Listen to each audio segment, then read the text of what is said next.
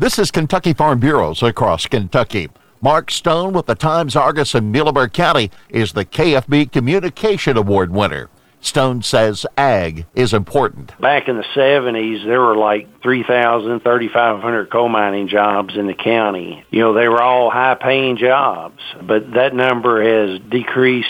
The coal mining industry is not what it used to be. Consequently, a little bit more focus has been put on agriculture that never was put on agriculture years ago. Stone says he's proud to serve his community. We do a special section on National Ag Week. And then in September is Farm Safety Week, and we do a, another big section there. And these sections are full-size sections and just tremendous amount of stories on agriculture, on farming, and the farmers that do it here in the county. Stone is awarded for sharing ag story with his readers. This is Across Kentucky.